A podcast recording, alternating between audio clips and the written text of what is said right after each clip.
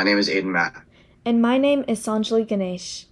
Welcome to the seventh episode of the STEM Innovations podcast series here at the STEM E Youth Career Development Program.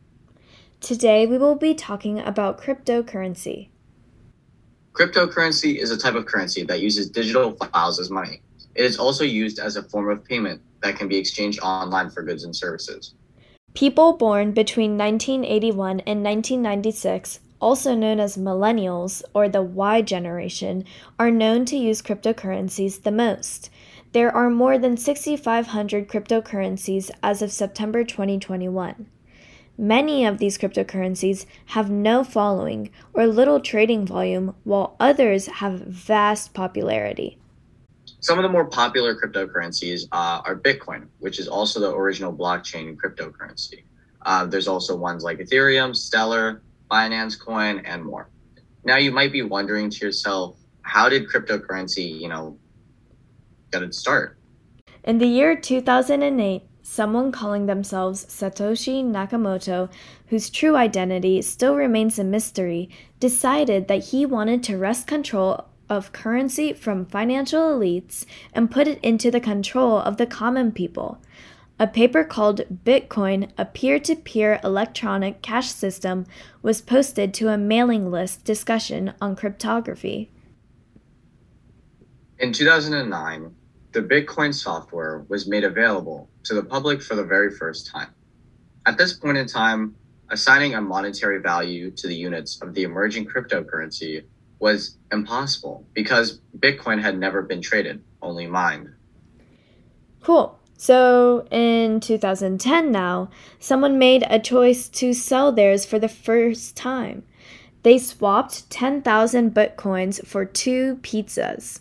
If that buyer had kept the bitcoins to this very moment today, they would have been worth more than $100 million. That is extremely unfortunate. Those two pizzas are worth $100 million. In 2011, as Bitcoin gained popularity, the first alternative cryptocurrencies emerged. Sometimes these are known as altcoins, and their idea is try to generally improve Bitcoin by offering greater speeds or other advantages. At this time, there were about a thousand cryptocurrencies circulating, with new ones frequently being added. Cool. So now in 2013, soon after the price of one Bitcoin reached $1,000, the price began to quickly reduce. As a result of this, many people that had invested money in this would have suffered a loss as the price decreased to $300. Kind of like stocks in a way. Um, where Bitcoin, if it loses value when you purchase it at a high price, you lose a lot of money. As if you buy a stock at a low price and it goes to a higher price, you make money. Um, it's similar in that sense, I'd say. In 2014, scams and theft began to take place. Unsurprisingly, due to the anonymity and other reasons, Bitcoin has proven to be a profitable and attractive target for criminals. In January of 2014, the world's largest Bitcoin exchange system, Mt. Gox, went offline, and people that owned over 850,000 Bitcoins never saw them again. Wow, that is really unfortunate. Well, the United States Department of Justice pinpointed Alexander Vinnik, the owner of Bitcoin Exchange, to be a key figure in the concealment of Mt. Gox's stolen Bitcoins. And in 2016, Ethereum, which was funded by Initial Coin Offerings, or ICO, came close to overtaking Bitcoin as enthusiasm expanded around the platform. In the United States, the Security and Exchange Commission warned the investors that due to the lack of oversight, ICOs could be scams designed as authorized investments.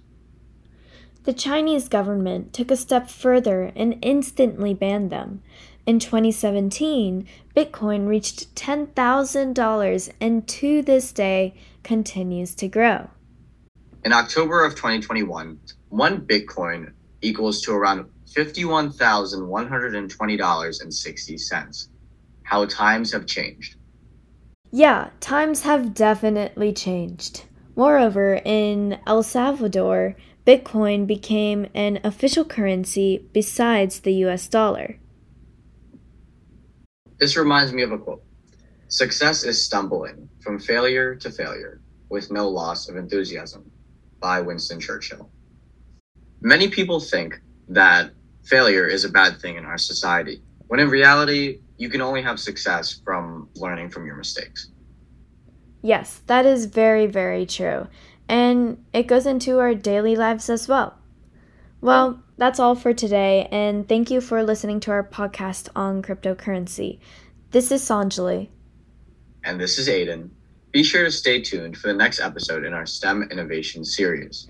See you next time.